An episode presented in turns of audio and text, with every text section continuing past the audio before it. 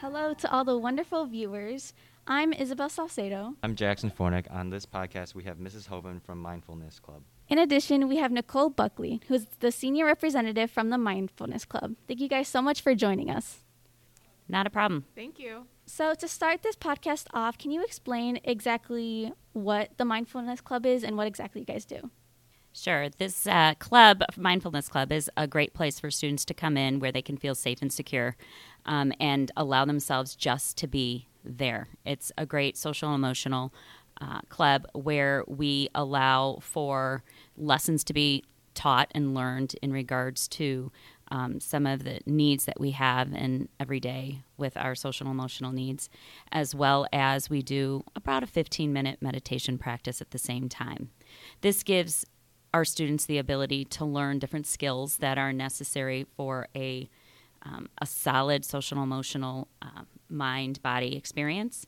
Um, and then, of course, there's time for kids to connect and, and laugh and all that kind of stuff as well. Nicole, do you have anything to add? I feel like it is a good thing for students just to be able to shut down, relax, and kind of just take a moment and take a break for themselves. I feel like everybody is on this go, go, go thing where they don't really take a chance to be able to just have that time for themselves and i feel like everybody needs it because we're going to burn ourselves out one way or another. So i feel like it's just a really good thing to start learning and just to start practicing in your every single day lives i guess. For sure. Thanks so much for telling us about it. Now the finals are in a week and the days just keep on coming. Yeah and i bet a lot of students are pretty stressed out about them now me included um, exceptionally like the week of finals pretty stressful time for everyone you tell me. I can totally relate to that. I remember over the past uh, four years how finals are heavily weighted on semester grades. Absolutely. So, Ms. Hoven, what are some techniques that we can use to prepare for finals academically? Sure, not a problem to help you all with that. Uh, first and foremost, I think it's it's best to get started now. Let's not wait till next week. Uh, the first thing that I think people need to do is set a time at home um, just like a little alarm, and you don't need to have a lot of time spent doing this, but make sure that you have the ability to shut down. So in doing that, what you need to do is say set your alarm for like 8:30 every evening and then go find a quiet space and allow yourself to just do some conscious breaths. Now those conscious breaths are where you breathe in a full belly breath for four counts. And then you kind of hold that breath for four counts. And then as you exhale, you exhale slowly and you do that for about five or six counts. Uh, when you do that, it actually helps your heart rate, it helps your blood pressure go down, which allows your body to get like a better sense of um, a peace and also slows your mind down because you're counting and you cannot count and think about things at the same time. So, if during this period of time that you're giving yourself, maybe two to five minutes or longer, um, in doing this conscious breath, what you want to do is almost like if you feel like all these thoughts are going on in your head, what I need you to do is I need you to put them like on a shelf, like a bookshelf. Like take that little thought and put it on the bookshelf. Or I some kids like I'm like think about it just a ton of monkeys in your mind and you're giving each monkey a timeout and saying, "You know what? I'm giving me my time, my you know, 3 to 5 minutes time of just being present here now with no worries, nothing, and you're just putting those little thoughts in a timeout. So I would start that now so that next week when you start into finals, you're giving yourself that break because your brain needs that break and you need to learn how to lower that anxiety um, because stress and anxiety shut down the frontal lobe. Um, processes of thinking and processing, and it allows just your fight or flight, which is this inside part of your brain, to explode. And you're going to say oh my gosh i forgot things. Oh my gosh where you know i i just can't process this information. I can't remember this. It's because that part of your brain that we use for learning when we are stressed and when we are anxious it shuts down. And it just allows that emergency fight flight or freeze to activate. So that would be number 1 before anything. Start that this week it's kind of crazy that she brings that up because not this week, but last week she started telling us um, take that moment to you know start this before finals and stuff. And I think it's really important that you should probably even start it like a month before, just so you have that practice. When it comes time to finals, then you know what you're doing, you know what works for you and what doesn't work for you, and you're not trying to scramble last minute trying to fit it in and it just makes the whole experience a lot easier for you to be able to balance everything and handle everything all at once when things are being thrown at you and you really have no control over it. What you do have control over is being able to shut down, reboot, and just kind of get your thoughts together. Yeah, for sure. So, um, we all know that mindfulness is very important. And how do you think that these tips that you're giving and why is it like so important for students to have a good mental state when going into finals? I have found that a person's um, just thought process about themselves, meaning like their confidence, impacts their grades tremendously. And so, if you are stressed and anxious all the time, that's going to come out in your testing ability. Um, just because you don't have that confidence and you and you're you're more worried about everything else, and so your brain cannot. Um, really do two things at once. It really can't. So you want to be able to teach it how to focus when it needs to.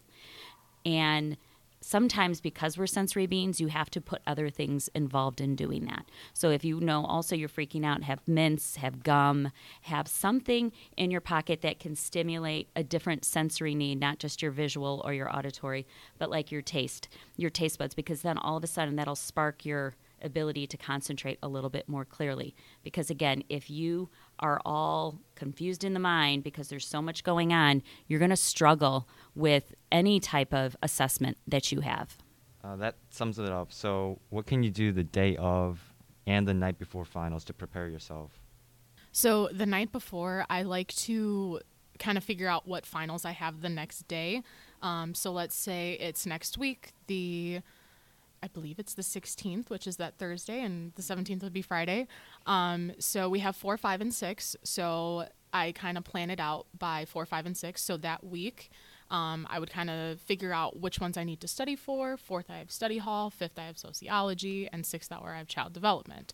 And then I kind of go through and see um, which ones will take a little bit more studying, which ones I can just kind of look through, um, which ones I can kind of, you know, use my day throughout. If you have study hall, you can kind of do that as well. So it's not just all on you at night.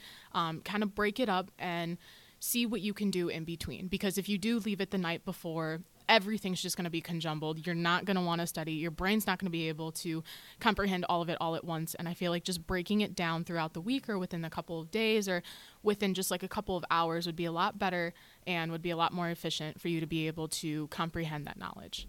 You know, I think also what you can do during the time in which you are preparing for finals and studying is giving yourself those those sensory breaks. Uh, those sensory breaks might look at as you might draw you might doodle. You might do a little um, movement, go for a walk, do a workout, all that kind of stuff. Because that is all stuff that you can be present in. You just have to concentrate on those motions, concentrate on those tasks, and allow the worry, the concerns, the little things to like put them on the shelf while you're doing that. Um, when you use that creative side, you're using a different part of your brain than the part that you're processing all that schoolwork information in. And so when you take those breaks, those are those breaks that your brain needs. Those are brain breaks that will be essential. So many people think I just need to cram, cram, cram. Well, I get cramming, but you also have to take those moments, even if it's just for a couple minutes, just to kind of like switch off the mode for a moment so that you can recharge that brain battery of yours. Last question. Um, if you were able to tell one thing to the freshmen at Sandburg or uh, students who are taking their uh, finals in person for the first time, um, what tips might those be?